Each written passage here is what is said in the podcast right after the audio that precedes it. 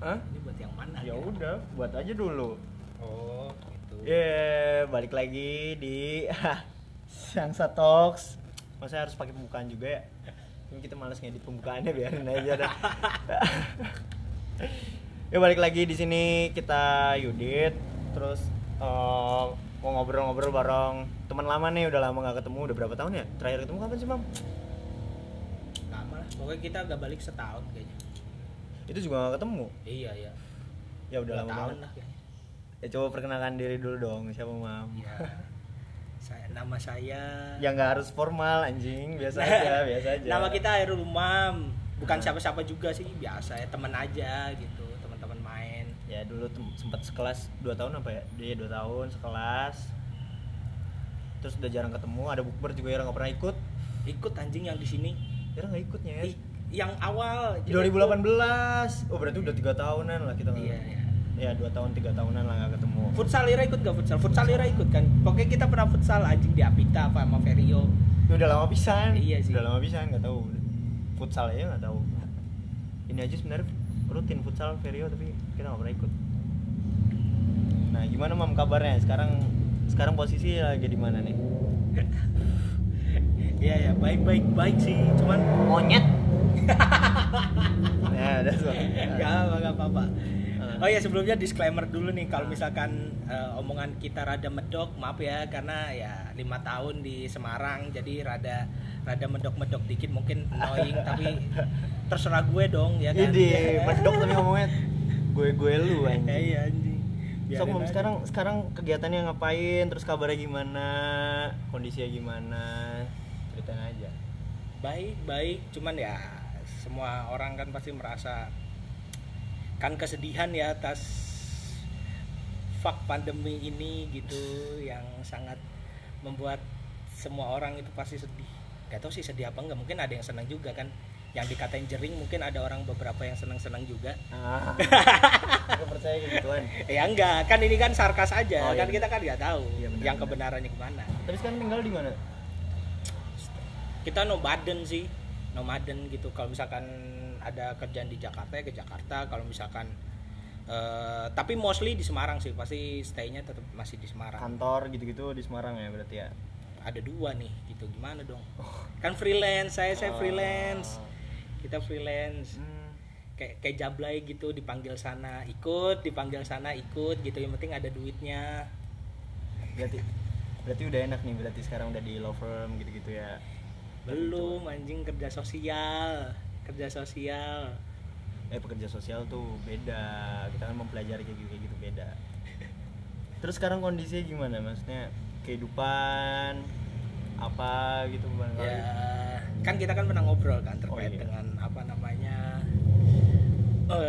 apa ya, kalau tak bilang sih kesialan dalam kehidupan. Nah, Ira tuh sempet hilang pas tahun 2018 tuh, kenapa Mam? Diajak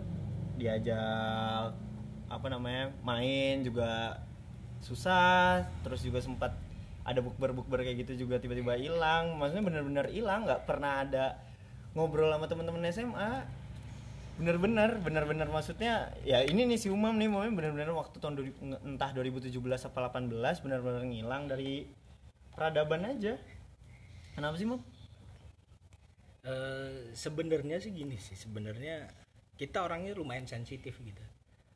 Ya let's say misalkan kayak baperan gitu. Nah, jadi ada beberapa hal yang terkadang kita nggak ngerasa feedback. Ini untuk semua kalangan ya, nggak kita nggak dapat feedbacknya dari orang lain gitu kadang-kadang. Jadi misalkan kita ngelakuin apa, orang lain nggak bisa nge-effort yang sama gitu.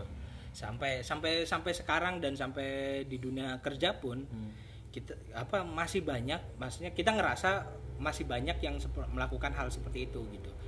Kayak misalkan gini, ini contoh yang paling kecil ya. Ini terserah mungkin pendengar Ira rada apa sih baperan banget gitu ya. Mungkin gini. Enggak lah. Mungkin kayak misalkan gini deh. Satu contoh, kita tuh nggak pernah ngucapin ulang tahun ke orang.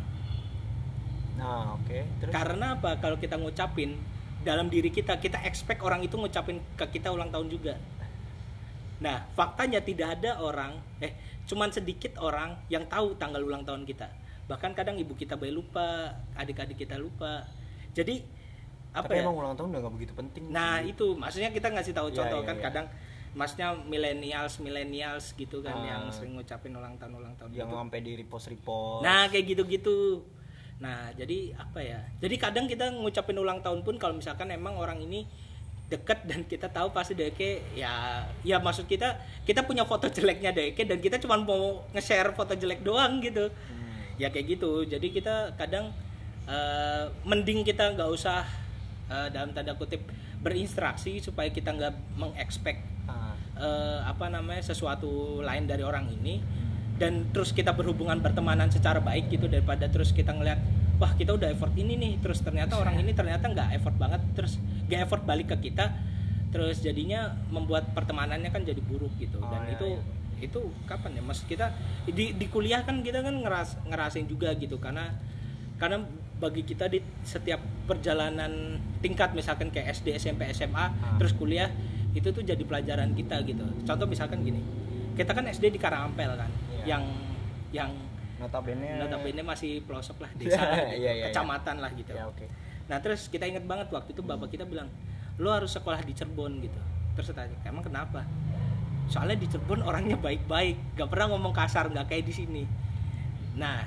terus wah termotivasi kan daftarlah ke SMP 1 dulu sebenarnya terus pilihan 2-nya SMP 5 kan gak keterima tuh anjing di SMP 1 kayaknya diituin sama guru kita gitu bangsat anjing 5 orang kita doang yang gak keterima bangsat terus kita masih untungnya masuk ke SMP 5 kan masih di Cirebon juga oke lah gitu jadi kita kelihatan pintar dikit lah gitu ya sama orang tua kita bukan kitanya gitu padahal di Spenma juga sama aja iya goblok juga anjing nah di Spenma tuh kita tuh apa ya karena kita dari jauh nih kita dari SD-nya dari Karangampel dulu bolak-balik ya di SMP kan kita otomatis kita nggak punya teman karena yang lain teman kita masuknya SMP 1 nih kita sendirian di SMP 5 gitu kita nggak punya teman kan maksudnya teman yang dari SD bareng gitu nggak kayak mungkin kalau dari SMP misalkan Kebon Baru atau Kartini pasti ke SMP 1 atau SMP 5 pasti punya teman tuh nah kita tuh nggak punya teman anjing nah terus otomatis kita kan apa ya ibaratnya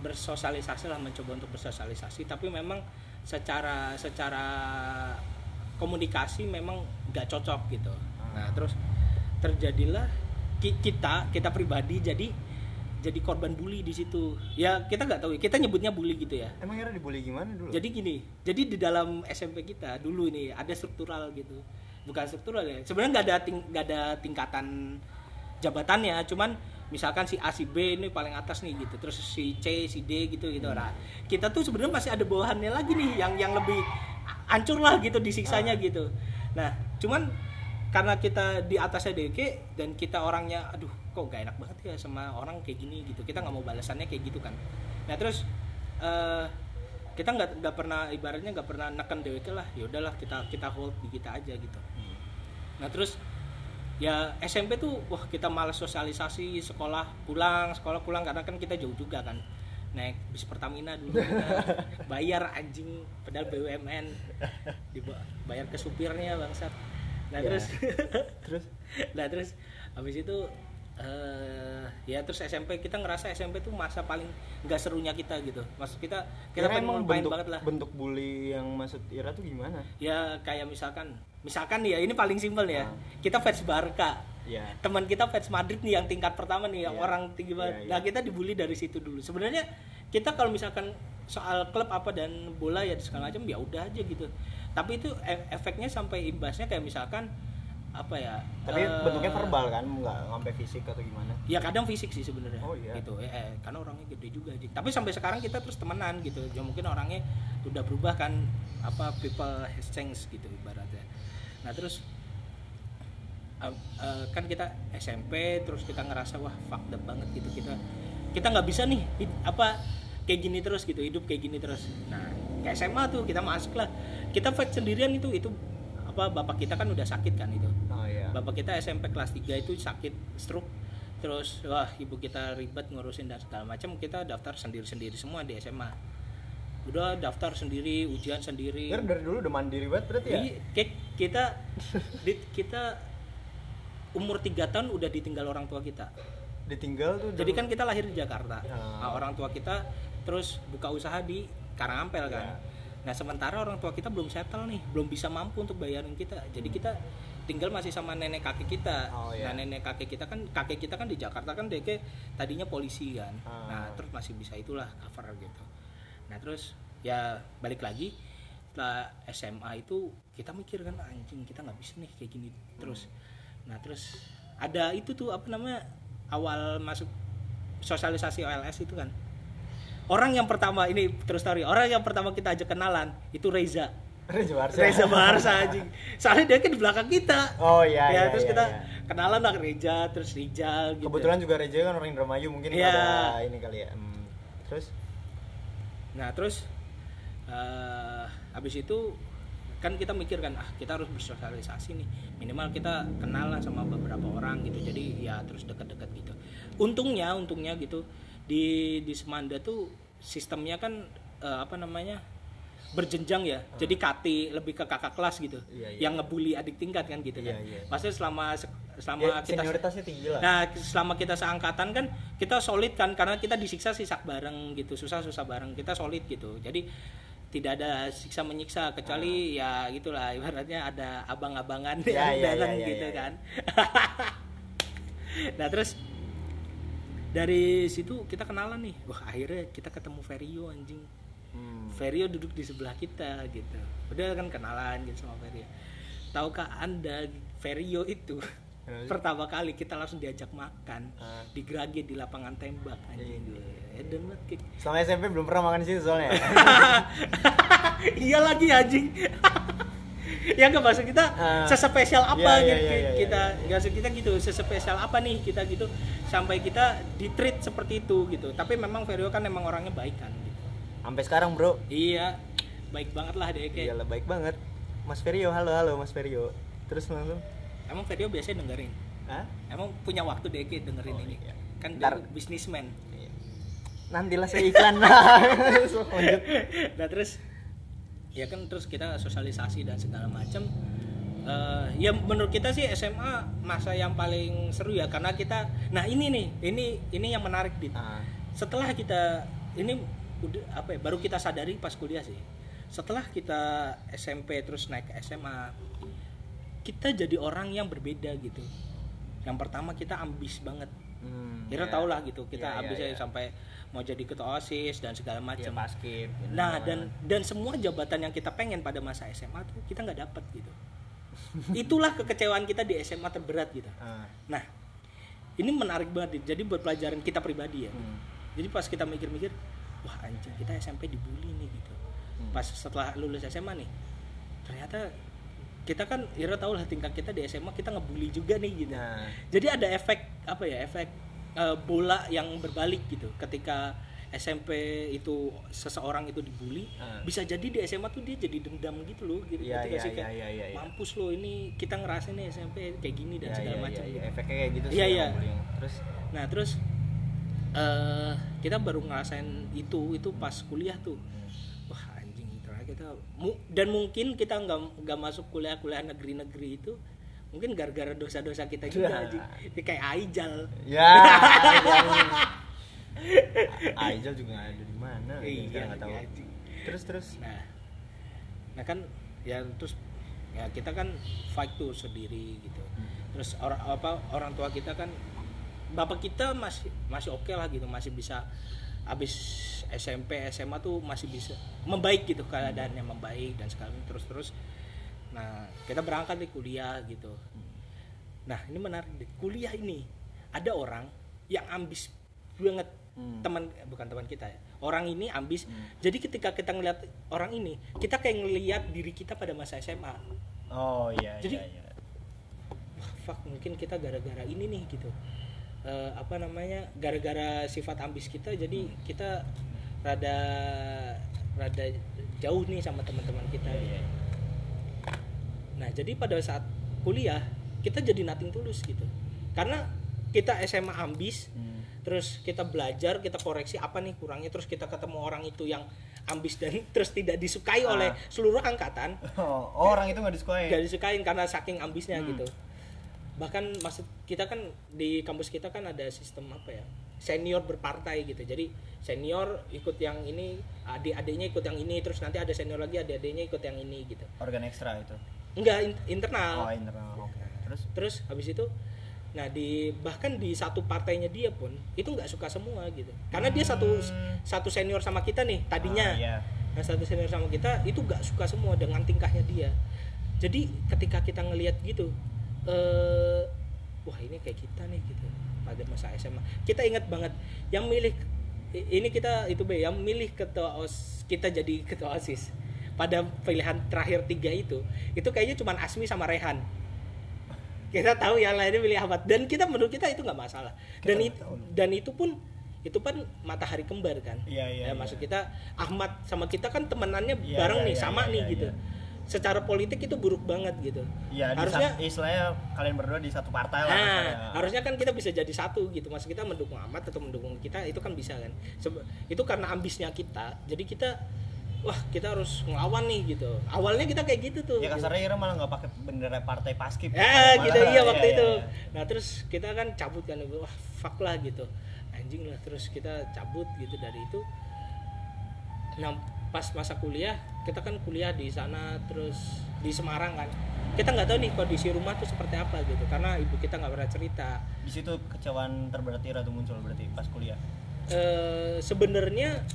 Sebenarnya nggak terlalu dalam arti gini, karena kita nggak tahu awalnya kita nggak tahu kondisi rumah tuh seperti apa gitu. Yeah. Cuman gini ya, ini ngasih tahu aja karena orang tua kita, terutama ibu kita ya, itu kejawennya tinggi. Oh. Jadi spiritualnya, hal-hal gaibnya gitu, itu DG sensitif lah sama hal-hal kayak gitu. Maksud kita DG sering melakukan ritual-ritual kayak gitu. Katanya bisa pindah-pindah, bener nggak? Saya tidak tahu itu. Saya tidak pernah melihat sendiri ya. Karena itu kenapa kita nggak into banget gitu. Jadi gini, ini true story. Ibu kita itu orang yang rajin sholat banget. Bahkan ya, Islam kejawen. Bahkan DG waktu kita mau kuliah, DG puasa mutih. Ada tukang KWBS lagi anjing. Sok enggak apa-apa anjing. Ada puasa mutih ya. Terus ngasrep. Apa lagi tuh? Ngasrep tuh jadi DG makan tanpa bumbu. Jadi kalau tempe pun ini wajan nih dipanasin, enggak pakai minyak. Dicemplungin tempenya. Jadi ya gelap gitu. Nah, mungkin menurut kita ibu kita ngasrep tapi kitanya enggak nih gitu. Jadi tidak terkabul. Ya mungkin ya kita kan enggak terlalu into banget gitu. Nanti jadi podcast yang lain kan kalau misalkan kita bicara gaib-gaib. Nah, ibu kita tuh sangat into dengan itu. Sementara kita orangnya liberal yang sangat tidak peduli, selalu menanyakan bakal hal-hal yang religius di agama gitu. Okay. Kita jangan bahas itu ya, nanti saya bisa masuk penjara ini. Enggak apa-apa. Yang saya sedikit. Enggak apa-apa, jangan pada takut. Jangan takut. Kira takut. Kalau ini bahaya nanti. Tenang. Tapi kalau ini bisa di-cut, kita keluarin jokes kita deh. Ya enggak apa-apa, udah pakai udah. Orang yang pada terkenal juga pada pakai, udah enggak apa-apa. Ya misalkan gini, kita tuh pernah berpikir. Jadi dulu ada cerita Nabi. Ini salah satu contoh kenapa kita sedikit sangat tidak into dengan religius. Jadi dulu kita pernah dengar ada cerita Nabi bahwa ada perempuan yang diperkosa sampai dia punya anak. Perempuan itu bilang kepada Nabi, "Nabi, rajamlah aku agar aku suci." Terus Nabi bilang kan, lahirkan dulu anak ini, rawatlah sampai umur 2 atau 3 tahun karena harus menyusui kan. Nah, setelah itu si wanita ini datang, lalu dia bilang kepada Nabi, ini itu loh. Ya, berisik banget. Ya, terus wanita itu datang kan kepada Nabi, aku sudah menunaikan tugasku untuk melahirkan dan juga merawat anak ini sampai umur 2 atau 3 tahun itu. Terus akhirnya dirajam wanita itu. Nah, terus ada eksekutornya. Ketika dia kecipratan darahnya dari wanita itu, terus dia bahasa Jawanya berkata kasar lah gitu, ibaratnya dasar wanita tidak suci. Terus Nabi menyampaikan, janganlah kamu berbicara itu karena wanita ini sudah disucikan dengan rajam ini. Bedanya apa sama satanis yang menyucikan orang supaya dia suci, mengorbankan nyawa supaya dia suci? Sangat berbahaya bukan? Enggak sih. Ya itu baca di mana coba? Apanya? Ya riwayat. Itu kepikiran kita sih. Itu riwayat itu dari ada salah satu ustadz di TV sih. Pokoknya dia ngomong gitu. Karena itu true story, maksudnya banyak yang mendakwahkan itu. Ah iya iya. Nah, jadi kita emang nggak into banget sama kereligiusan, termasuk agama. Kita bukan itu. Kita selalu mempertanyakan ini benar atau tidak gitu. Karena bagi kita sekarang jamaah kita logika itu tertinggi. Entah teman-teman pengen menganggap saya kafir, saya tidak masalah gitu. Karena bagi kita tapi berarti Ira melabelkan diri Ira sekarang maksudnya tanpa agama atau gimana?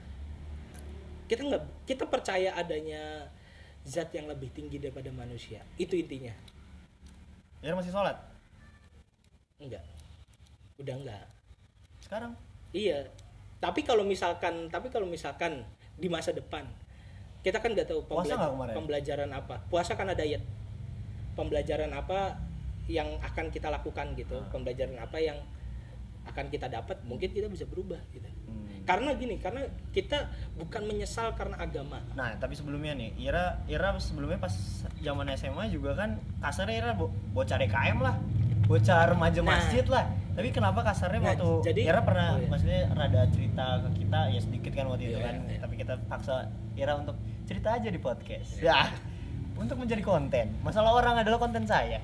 Nah, terus kita juga pengen dijadiin konten. Ya. Mungkin ada hal-hal yang bisa mencetus Ira jadi kayak males lah sama agama atau kayak jadi kayak berarti kan ada kekecewaan terbesar yang bisa mencetus hal itu. Emang apa, Mam? Bukan masalah agamanya. Karena menurut kita agama mengajarkan kebaikan. Seluruh agama mengajarkan kebaikan. Tapi karena orang-orangnya. Yang pertama, yang paling dekat adalah ibu kita deh gitu. Orang yang paling harusnya bisa jadi contoh buat anak-anaknya. Kita bukan jelek-jelekin ibu kita karena dia satu-satunya perempuan yang paling strong menurut kita di dunia ini gitu, untuk ngurusin 3 orang anak laki-laki dengan suaminya yang hanya terkapar gitu. Menurut kita DK cewek terkuat gitu. Cuman yang jadi masalah adalah ketika DK yang kita bingungin ya, sholat terus-menerus dan segala macam, berdoa, bahkan DK Yasin apal, beberapa surat juga apal gitu, tapi masih percaya dengan ritual-ritual seperti ini. Apakah, ini pertanyaan kita, apakah dengan sholatmu, dirimu gak yakin sama masa depanmu gitu? Itu adalah pertanyaan yang paling besar yang sebenarnya pengen tak tanyain, cuman masih belum kesampaian gitu. Nah, permasalahannya lagi adalah, contohnya gini, ya ini kita contoh yang deket-deket lah, supaya kita gak ngomongin orang ya. Maksud kita biar orang deket aja. Sekarang kayak ibu kita tuh punya pride atau harga diri tuh tinggi banget dalam hal apapun. Jadi dia nggak mau anaknya direndahin, dia nggak mau dirinya direndahin. Terus ibarat kalau misal anaknya diejek sama orang, wah dia pasti ngelawan siapapun itu loh. Bahkan pernah suatu cerita gini, ibu kita cerita. Jadi waktu itu adik kita yang pertama itu kan nakal banget ya. Sekarang udah SMA lah, nakal banget. Nah waktu itu kakaknya bapak kita, berarti om kita kan. Pade. Iya Pade lah. DK HP-nya disaut apa gitu. Pokoknya diambil lah HP-nya sama adik kita. Terus lari-larian. Nah, terus tiba-tiba adik kita pulang, DK nyamperin ke toko. Marah-marah kan. Terus yang jadi masalah, ibu kita tahu adik kita nakal dan pantas untuk dimarahin untuk melakukan hal itu. Tapi yang bermasalah ada kalimat-kalimat yang menurut ibu kita itu tidak baik untuk dikeluarkan. Nah, di saat itu ibu kita marah besar. Jadi gini, ibu kita kalau udah marah, apalagi udah dapat dia gitu, itu bisa kerasukan sama penjaganya. There's a lot of trouble. Kita mundur ke belakang, pernah waktu itu, ini sesimpel orang beli DWK mau double plastik, padahal belinya apa gitu. Ibu kita pulang, ngambil pisau, kita pegangin, kita sama bapak kita waktu itu masih sehat, kegeret. Ya maksud kita nggak tahu apakah itu apa dan segala macam. Jadi ketika ibu kita itu penjaganya dalam tanda kutip rada tersinggung gitu, itu sedikit berbahaya gitu. Makanya kita sedikit ya agak mau lah, mungkin ketika kita ngomong kayak gini Bu, kita tahu kita nggak masalah gitu. Nah terus nah ibu kita kan pride-nya tinggi, dia kan nggak mau di itu dan segala. Ini sebenarnya menyusahkan kita Dit, gitu. Karena kita jadi pemuas egonya Deke. Jadi apa yang dibebankan di kita itu kita bukan kita, tapi pemuas ego Deke. Contohnya kayak misalkan kita ikut pelatihan ekspor impor, itu kita salah satu contoh untuk jadi pemuas DWK gitu. DWK yang mau kasarnya. Iya.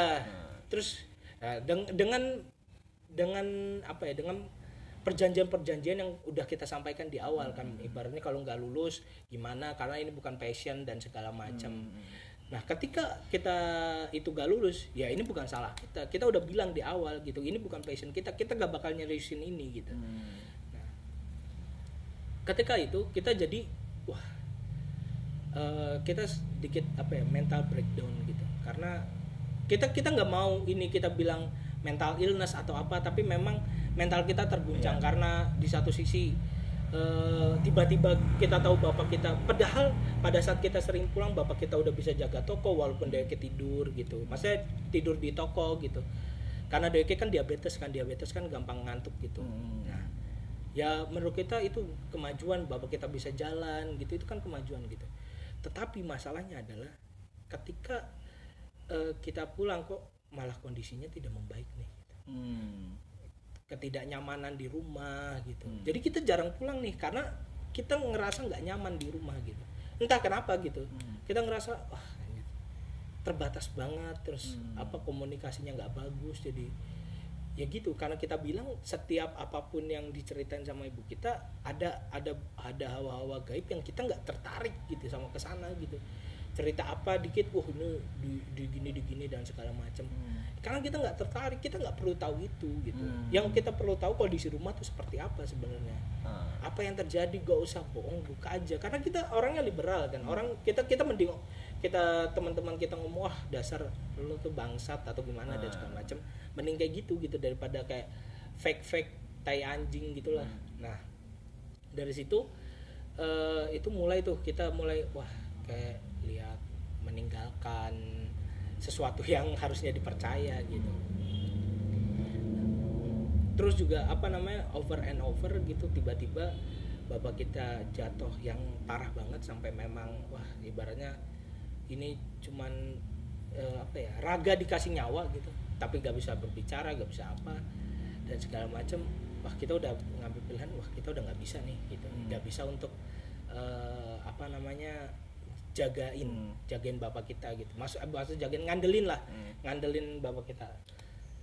Terus kita mutusin untuk tidak minta uang lagi sama orang tua kita, ya kerja apa aja gitu, termasuk untuk di ekspor-impor itu sama om kita.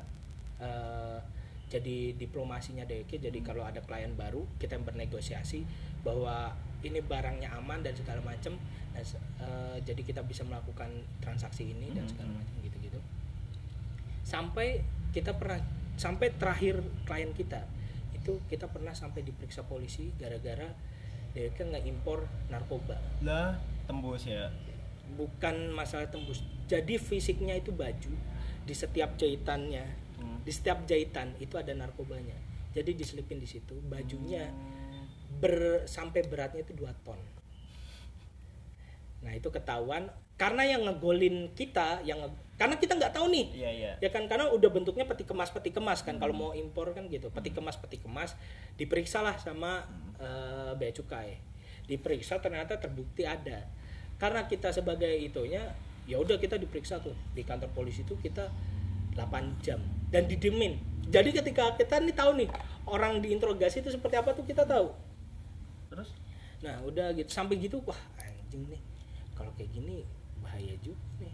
Maksud kita karena itu nggak kasus pertama Dit, maksudnya bukan nimpa kita ya, tapi kasus sebelumnya itu di tahun berapa sih? Tahun berapa berarti? Semester 17 lah ya berarti. Enggak ding, semester 7. Kita semester 4 udah putus. Kita semester 4 tuh putus minta orang tua uangnya. Terus kita mulai sampai yang pengen kita tahu tuh emang hal apa sih yang maksudnya bikin Ira, yang sempat kan cerita kayak kita nggak tahu, yang nggak taunya yang waktu kita ngajak Ira bukber bareng anak IPS, nggak tahu itu pas almarhum bapak Ira itu pas nggak ada. Nah kenapa Ira nggak apa ya, bukan mencari empati sih kasarnya, kayak ya Ira tuh punya teman gitu, punya teman, Ira punya teman, seenggaknya pasti siapa sih yang masalahnya seenggaknya pasti ngucapin berduka lah, atau nggak kayak kan kadang kalau misalnya ada orang tua teman meninggal pun rame-rame datang ke sana, atau nggak misalnya ngasih sumbangan atau gimana pun bentuknya, empati atau berduka cita atau gitu-gitu. Kenapa Ira nggak ngelakuin hal itu? Kenapa Ira nggak mencari teman yang untuk bercerita atau nggak? Ya Ira menutupi hal itu semua kayak. Dan bahkan malah Ira berubah. Dan bahkan gini Dit, pada saat bapak kita meninggal, kita itu pada saat itu kita harus daftar ujian PKPA, UPA, ujian profesi advokat. Dan kita sampai cuma nitip sama teman kita,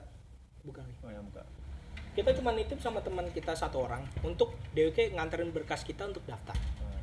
Terus kita izin sama apa administrasinya dari sana, Pak saya harus pulang karena alasan-alasan ini.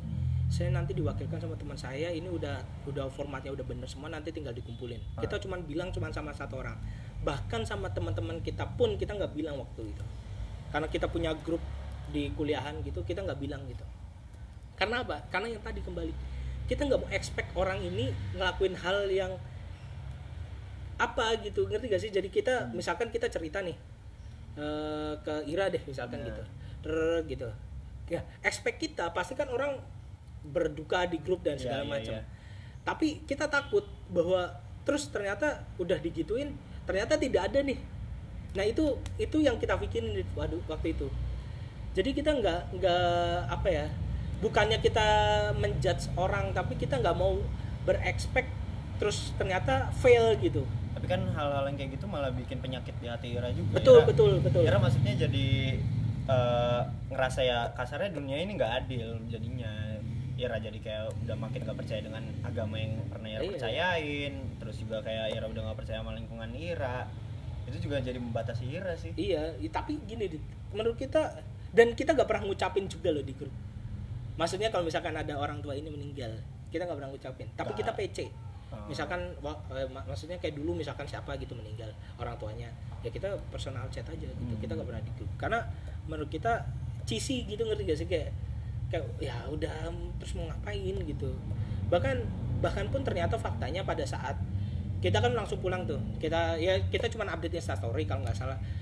Itu apa sih kalimat itu? I'm ready for this gitu. Nah. Oh itu berarti pas bapak Ira meninggal? Pada saat kita mau pulang tuh. Karena pada saat itu puasa apa enggak ya? Kita lupa. Itu Ira ngerasa kayak, ya Ira itu emang udah kecewa sama semuanya pas bapak Ira. Iya. Bukan kecewa sama semuanya sih, cuman kita ya itu, kita nggak mau expect lah gitu. Kita udah I'm done with ekspektasi sama orang gitu. Jadi kita berdamai aja bahwa semua orang tuh nggak ada yang ibaratnya ngefeedback kita balik gitu. Kita berdamai dengan itu gitu. Jadi ya udah aja kita ibaratnya I'm fight sendiri gitu. Kita sendiri aja bertarung sendiri gitu. Nah, ketika itu kita baru tahu ketika kita mau pulang, kita balik ke Semarang, teman-teman kita bilang kita dengar sih dari orang katanya teman-teman kita mau datang ke rumah, tapi itu enggak itu. Untung kita enggak tahu kalau misalkan kita dikabarin minta alamat gitu terus ternyata nggak datang, kita pasti kecewa banget gitu. Nah untung kita nggak tahu nih, oh ya udah terjadi juga toh gitu. Toh gini Dit, pada saat bapak kita meninggal adik kita nggak ada yang nangis, kita nggak nangis karena kita nggak nangis, nggak sedih, enggak sama sekali, karena kita tahu Dit, maksud kita this man itu udah fight with penyakitnya itu udah lama banget, dari kita SMP kelas 3 sampai kita berarti berapa? Kita lupa tuh tahun dia 2018 ya 2018 lah gitu. Dari kita SMP kelas 3 berarti itu mau masuk 2012 ya, sekitar 6 tahun lah ya, 6 tahunan fight gitu dengan penyakitnya, naik turun maksudnya ritmenya. Dan kita sedihnya adalah bapak kita tuh setiap down itu pasti gara-gara ibunya. Nenek Ira berarti. Iya. Nenek. Jadi misalkan bapak kita nih minta apa gitu. Sampai terakhir itu bapak kita itu minta mangga. Terus deket down langsung. Langsung udah gak bisa ngapa-ngapain. Padahal gak boleh itu ya. Padahal gak boleh. Nah itu masalahnya gitu. Dan bapak kita juga batu sih, jadi kalau misalkan kadang apa gitu yang nggak dikasih gitu marah-marah kayak gitu-gitu, karena dia kan darah tinggi, terus asam urat, terus diabetes, terus juga jadi komplikasinya banyak. Ya itu dah. Nah terus tapi yang bikin Ira kayak sempat udah males sama dunia ini sama kehidupan Ira tuh kapan, dan percetusnya tuh apa sih? Ya karena banyak yang ditutupin sih dari kita, bahkan dari keluarga. Jadi kita ngerasa siapa sih orang yang bahkan keluarga kita sendiri tuh menutupin kita gitu, jadi kayak kita orang di luar dari keluarga gitu. Orang ngerasa nggak punya siapa-siapa. Iya, bahkan maksud kita gini, kita udah digituin nih sama teman, misalkan kita digituin sama teman gitu, terus apa namanya, kita kan harusnya bisa lari ke keluarga kan, cerita ke keluarga atau apa, tapi masalahnya keluarga kita juga gituin kita gitu, terus kita harus lari kemana gitu. Nah ya ini positifnya gitu, untungnya apa ibaratnya pacar kita setia banget gitu, fight buat kita gitu, ibaratnya bantu banyak, ibaratnya nyemangatin kita. Kasarnya Ira hidup berarti alasannya betul karena ya, cewek Ira. Karena ya ini kita bukannya gimana-gimana ya, tapi kita hampir bunuh diri 3 kali. Kapan? Jadi kasus aja ya, sekasih saja. Jadi pada saat kita tahu ibu kita hamil lagi, pada saat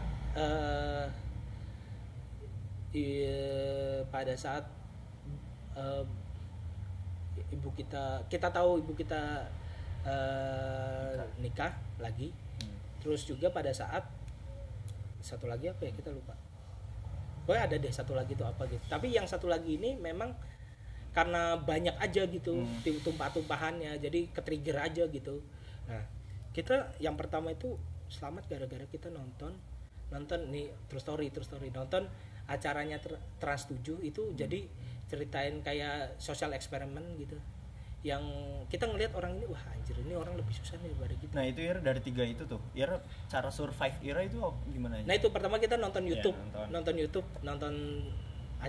di YouTube acaranya Trans 7, pokoknya acara-acara yang kita tahu ini orang ini lebih susah daripada kita gitu, jadi kita bisa fight dari situ. Terus yang kedua pacar kita nemenin kita via phone. Terus yang ketiga Ira ngomong ke cewek Ira mau udahin hidup Ira atau gimana? Iya. Jadi orang yang kita ceritain berkaitan dengan dulu mental breakdown kita cuman psikolog sama pacar kita. Oh ya, sampai pakai psikolog. Iya.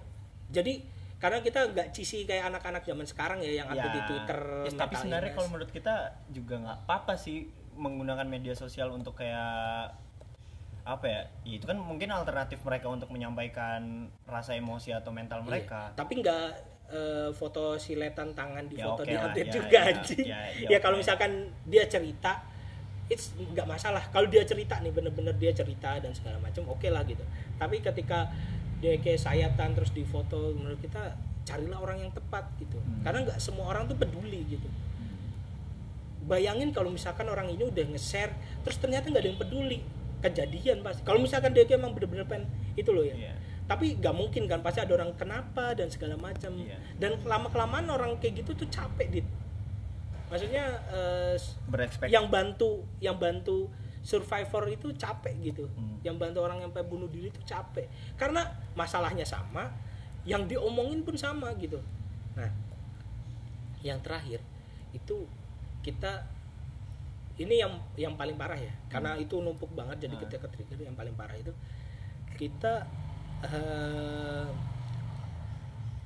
kita mabokin diri kita sampai kita nggak bisa ngapa-ngapain. Jadi literally kita minum apapun ya yang memabukkan lah gitu, hammer yang memabukkan sampai kita emang bener-bener nggak bisa ngapa-ngapain, padahal di depan kita tuh udah ada pilihan nih gitu, misalkan obat kamar mandi, yang pembersih kamar mandi, pisau, dan ya 2 itu pokoknya di depan kita udah ada pilihan itu, tapi kita survive. Kita waktu itu malam-malam gila, apa yang membuat Ira survive dari itu? Yaitu kita sampai memabukkan diri sampai kita terus tepar, gak bisa ngapa-ngapain karena tepar itu Ira jadi masih selamat. Dan itu apa ya, kasarnya minuman yang lumayan yang keras banget gitu, jadi kayak ya sampai muntah-muntah gitu gitulah ya, tau lah gitu efeknya orang-orang mabuk kan gitu kan. bukan sange tapi ya, kan ada orang yang mabuk alasannya ya, anjing alkohol nih sange, bangsat anjing sange mas sange aja gak usah nyalain alkohol. Iya. Tapi maksudnya untuk berarti kan itu udah jauh 2 tahun yang lalu. Jauh.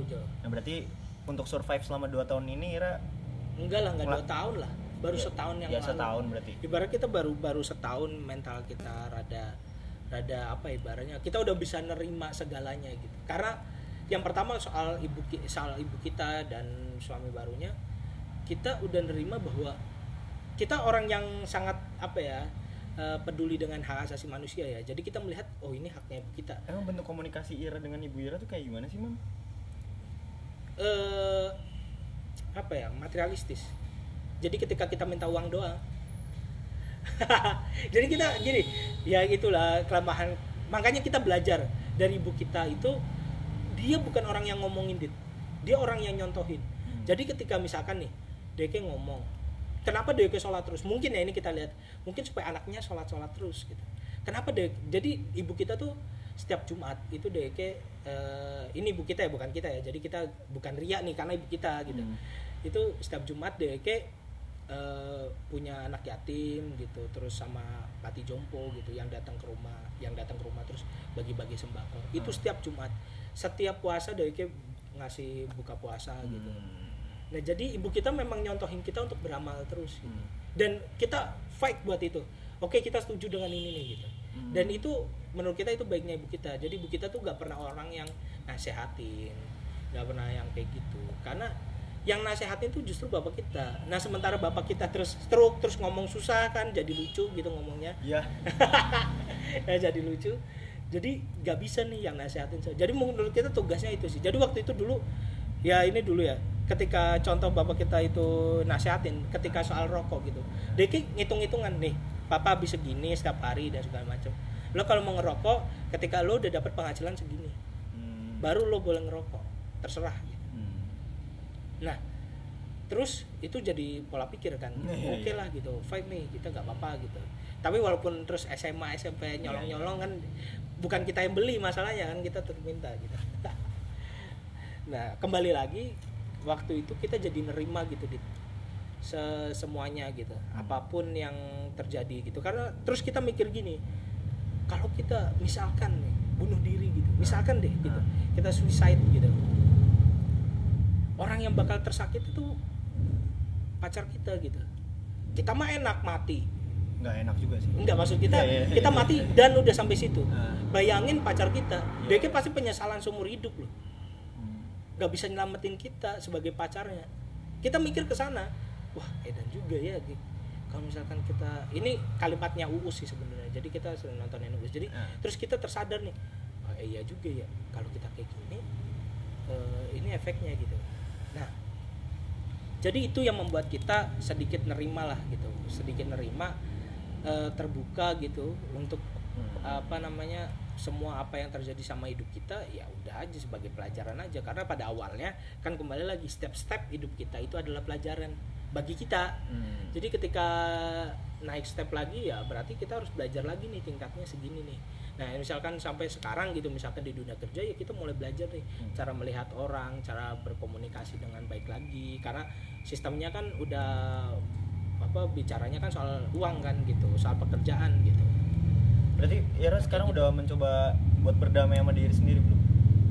Iya, berdamai sama diri sendiri, tapi kita belum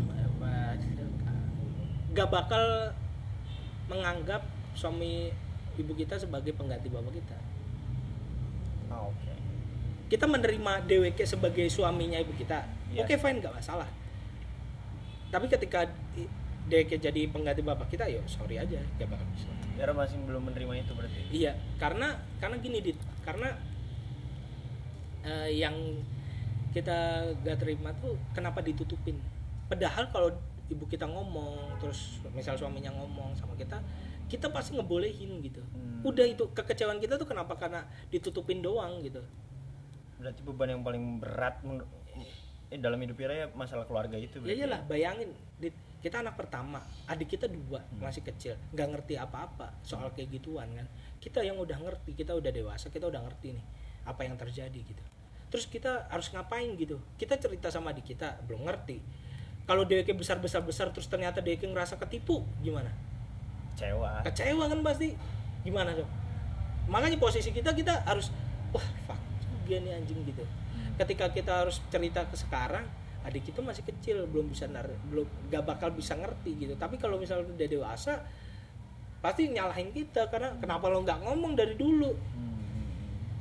Kan kayak gitu kan. Nah itu masalahnya gitu. Jadi kita pada akhirnya karena pacar kita juga gitu, kita dibantu untuk apa ibaratnya ya, pacar kita sebagai mediator lah, mediator iya, untuk salah satu-satunya orang yang bisa jadi pegangan kita gitu. Bahkan pun kita gini ya, maksudnya bekerja dan segala macam, kita mikirin dua, adik kita dan pacar kita, udah dua itu. Kita nggak mikirin yang lain. Karirnya sekarang tuh untuk iya. Jadi ketika karena gini Dit, ya adik kita yang pertama itu kan nakal dan Deke mirip jalur menjadi koki. Ya Deke SMK Tata Boga di SMK 2 Indramayu. Oh. Deke mau jadi koki nih. Wah, kita lihat Deke punya modalnya besar nih. Waktu itu kita tembak kan. Mah, gimana enggak ini si adik kita kan namanya Duha, ini aja masukin cabang gitu jadi polisi. Kenapa kita kayak gitu? Supaya aman nih, settle gitu. Jadi adik kita oke lah, dia kayak goblok, tapi ya udah gitu. Berarti dia kayak punya gaji tetap lah gitu. Waktu itu kita berani nyariin modal buat main belakang nih. Gitu. Berani lah nyariin orangnya, nyariin modalnya gitu. Berani kita taruhan apa deh gitu. Nah, adik kita yang terakhir itu menurut kita adalah anak yang paling dewasa di umurnya. Umur berapa sekarang? Berarti SD kelas 6, Oh, masih kecil banget. Iya, dan DK, wah Dira bayangin DK orang yang paling menurut kita ya anak yang paling kehilangan masa kecilnya. Serius. Di zaman kita orang tua kita masih susah. Sampai kita kelas berapa ya orang tua kita baru bisa itu ya, kelas 5 lah kayaknya. Kelas 5 tuh wah ya, ibaratnya keuangan tuh lancar jaya gitu. Dan itu udah ada adik kita yang kedua, ada adik kita nih yang kedua, adik kita yang pertama. Adik kita yang pertama ini adalah anak yang di masa jaya-jayanya orang tua kita gitu. Wah ibaratnya dia kayak apa dikasih dan segala macam, jadinya manja. Itu kelihatan banget perbedaan gradasinya gitu. Bahkan Deke pernah kan Deke ujian kalau nggak salah magang di Zamrud, di hotel Zamrud. Udah dikosin sama ibu kita di sini, di daerah ya depannya situ ke apa sih namanya, belakangnya SMP 5 itu ya. Udah dikosin sehari pulang nggak berani. Dulu pas SMP Deke mau mondok, Deke yang minta mondok sama ibu kita, dikasih uangnya, yuk berangkat mondok, seminggu pulang. Jadi ini menurut kita jadi perbedaan. Deke itu manja banget, dan adik kita yang terakhir, yang kedua itu orang yang paling dewasa di, bahkan orang yang paling sabar di, karena si kakaknya itu adik kita yang pertama, si kakaknya suka nyuruh kan. Jadi Deke wah ini pasti jadi orang besar nih, kita bilang gitu. Walaupun memang kadang ya untuk seumuran gitu wajar lah kadang kekanak-kanakannya masih ada. Tapi menurut kita itu wajar karena kita nggak bisa menuntut kedewasaan ke anak umur 12 tahun kan gitu. Kayak gitu sih. Jadi fightnya keluarga kita cuman kita sendiri ya, fight buat adik kita sama pacar kita gitu udah. Seenggaknya Ira bisa survive sih, Mam. Iyalah, kita survive terus. Tapi gini Dit, maksud kita survive itu karena itu tadi. Terus kita sempat kaget sih, maksudnya Ira mulai ngechat kita juga kan pas kayak awal-awal tahun nggak sih, awal-awal tahun apa 2019 akhir ya waktu itu juga kayaknya kan waktu Ira come up with itu sih sama Akul itu. Oh iya.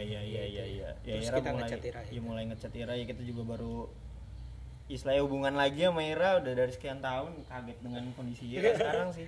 Tapi gini Dit, maksud kita kita jadi ngelihat hidup kita tuh lucu gitu, ngerti gak sih? Jadi gini, ada masa dimana kita dulu itu pas awal-awal lulus, wah anjing kerjaan nggak ada gitu, terus abai berarti ya kosong. Dan sementara kita sebelum lulus itu kan kita itu kan ikut yang ekspor impor. Nah setelah kejadian itu dan kita tahu dengan masalah-masalah ya apa yang terjadi, kita karena idealisme kita nggak mau nerima uang dari orang ini gitu. Dari suami kak? Iya, kita nggak mau nerima uang dari orang ini gitu. Itu idealisme kita gitu. Tapi hubungan Ira sama suami yang baru gimana? Ya udah nggak apa-apa, maksud kita ya udah aja gitu. Toh dikontrakan pun kita kan sama Deke gitu. Nah kayak gitu. Jadi ya kita ngerasa masa kalau nggak ada Deke pun apa adik-adik kita tuh nggak bakal survive gitu. Otomatis aset dijual karena pada saat bapak kita meninggal itu ninggalin utang tuh banyak gitu, ninggalin utang banyak karena kondisi toko tidak membaikkan, karena sirkulasi uang flow-nya tidak bagus gitu, karena kan otomatis obatnya bapak kita, terus apa namanya sekolahnya adik-adik kita dan segala macam gitu. Cash flow-nya nggak bagus gitu, terus ya banyak mulai ada tagihan-tagihan utang gitu, ya sampai sekarang juga sih masih gitu. Jadi ketika tapi kan itu udah bukan jadi tanggung jawab Ira juga kan? Sebenarnya kalau misalkan bicara waris tanggung jawab kita, kalau bicara waris. Iya, tapi maksudnya seenggaknya beban karir Ira sekarang maksudnya nggak untuk full ngegantiin itu semua jadi. Iya sih. Bakal lebih capek lagi sih, plusnya ya Ira ada kebantu juga. Iya. Cuman masalahnya adalah gini Dit, cuman masalahnya kita nggak tahu gitu. Di masa depan itu kita kan nggak tahu kan orang itu seperti apa gitu. Barangkali ketika kita ya let's say misalkan berada di posisi yang enak gitu, terus ada seseorang yang menagih sesuatu atas apa namanya apa yang dia lakukan di dahulu itu, wah tai juga kan gitu. Fuck gitu menurut kita apa namanya. Ya kita nggak mau tanggung apa yang terjadi sekarang jadi tanggung jawab kita nanti gitu ya. Karena mending diselesain sekarang kan daripada diselesain nanti kita lupa kita apa dan segala macam tuh. Tapi gini prinsip kita soal uang kalau ada itu kita nggak bakal neko-neko gitu, apalagi sama teman sama apa dan segala macam. BTW itu kepanjangan gimana? Gak apa-apa, mau yang potong jadi 2 gampang itu. Ntar kita juga mau ngomongin hal-hal yang lain sih. Ini kan mungkin lebih ke masalah media. Ya nggak apa-apa lah, jadi media Ira cerita yang udah lama nggak ketemu. Ntar mungkin bakal ada yang ngobrolnya lain. Banyakan suara kita aja deh, suara Yudit. Ya iyalah kan Ira yang cerita, bukan kita yang cerita.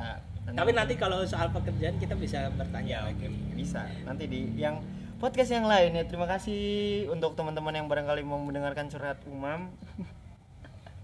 Ira nggak apa-apa, ini maksudnya masalah Ira dijadiin konten anjing. Ini permintaan Umam juga, maaf teman-teman. Karena gini Dit, ini true story gitu. Kita mikir ketika nanti, ya ini kita itu ya, kita di posisi yang enak. Terus orang nanya, gimana prinsip hidup apa gimana perjalanan hidup adat?